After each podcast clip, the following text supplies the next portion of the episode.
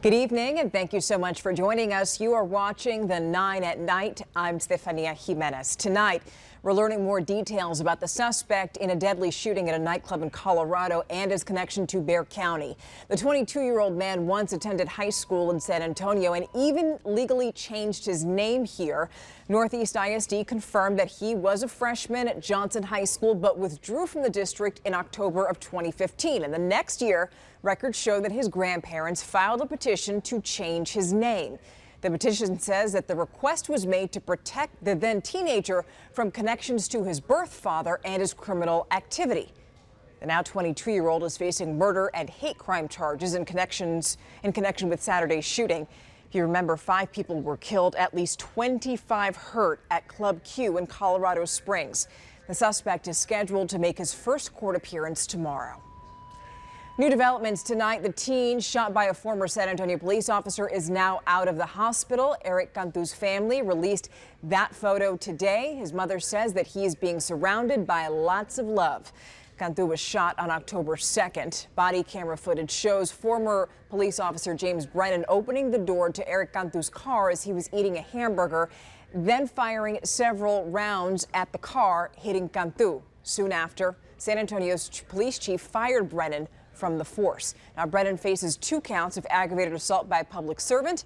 He was set for a preliminary hearing tomorrow, and that's now going to be rescheduled since the judge in the case is not going to hold court during the holiday week. Court officials say that a new hearing date could be scheduled next week. KSAT investigates uncovering bad behavior with a Bexar County deputy. Records show that Deputy Aaron Holloman had several outbursts towards sergeants who were all women. The string of incidents took place between March and May of this year. In one case, documents show that Holloman became upset and clenched his fist while a sergeant gave directions on the sheriff's office patrol vehicle assignment procedures. That sergeant reported that she feared Holloman might punch her. Records show that Holloman was going to be suspended for 45 days, but it was shortened to 15 for time served since Holloman had been on administrative leave. A boyfriend's home burnt down. His ex now under arrest. Bexar County deputies say the flames were caught during a FaceTime call. Deputies now accuse 23-year-old Seneda Soto of setting the fire just before 2 a.m. on Sunday. It happened on Shepherd Road on the southwest side of the county, not too far from Lytle. Deputies say that Soto was FaceTiming her boyfriend when another woman answered the phone. That woman turned out to be a relative of the boyfriend's, but investigators say that Soto was already upset. Deputies arrested Soto yesterday. She kept her head down as she was walked out of the sheriff's office. According to a warrant, Soto FaceTimed the boyfriend while the couch was on fire and said, quote, I hope your stuff is going to be okay, end quote. Soto faces arson and burglary of habitation charges, and her bond is now set at about $165,000. The U.S. Supreme Court now clearing the way for the IRS to release former President Donald Trump's tax returns. The documents would be released to a Democratic led House committee. Trump's legal team turned to the Supreme Court, which includes three of his nominees, by the way, after he lost at the lower level court. The House Ways and Means Committee Chairman Richard Neal first sought the tax returns from the IRS in 2019.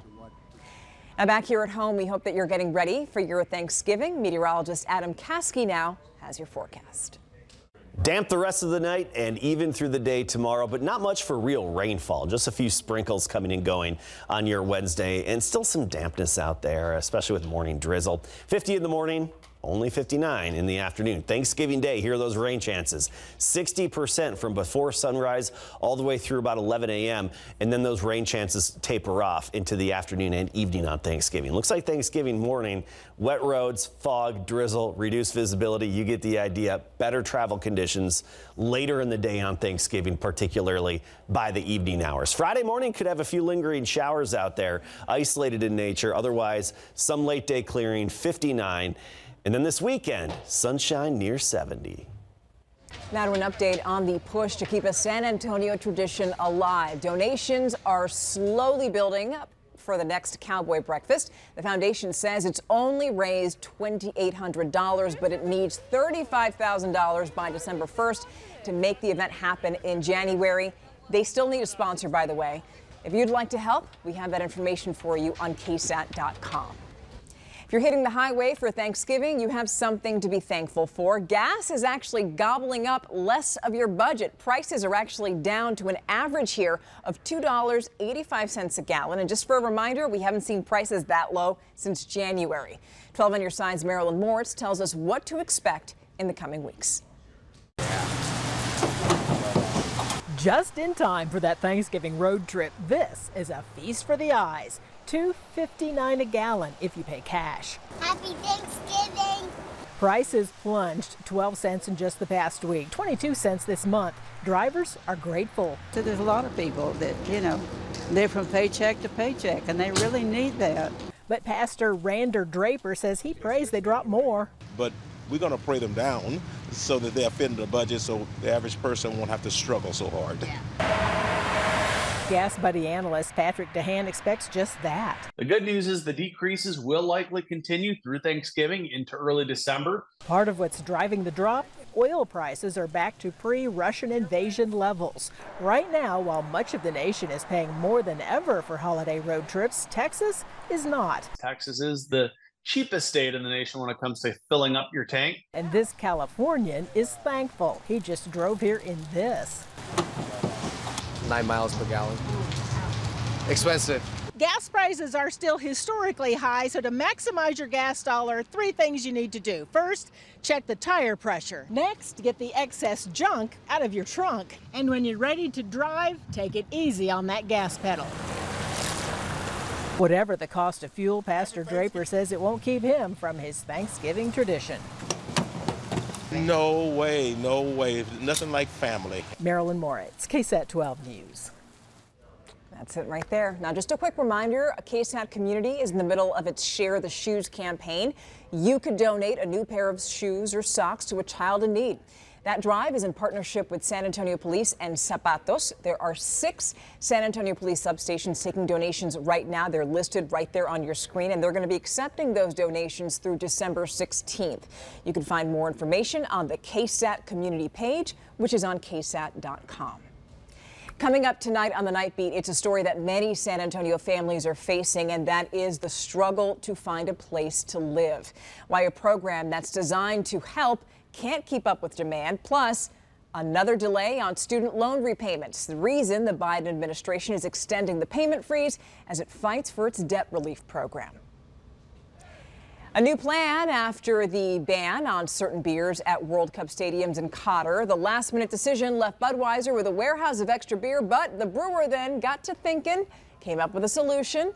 This all began last week. Qatar is a Muslim nation and tightly regulates alcohol sales and usage. It announced that the eight World Cup stadiums couldn't sell any alcoholic beer. It left fans with only one option for beer, and that is non alcoholic Bud Zero. People don't want that, right? So the brewer tweeted out a picture of what it's left with. So now it's planning to ship all those unsold beers to the country that wins the World Cup. And by the way, they're also planning to host the championship celebration for the winner. By the way, Mexico played today. The U.S. is going to play again on Friday, and the World Cup runs through December 18th. We're out of time. The 9 at Night returns tomorrow. Have a beautiful night. Stay warm. We'll see you then.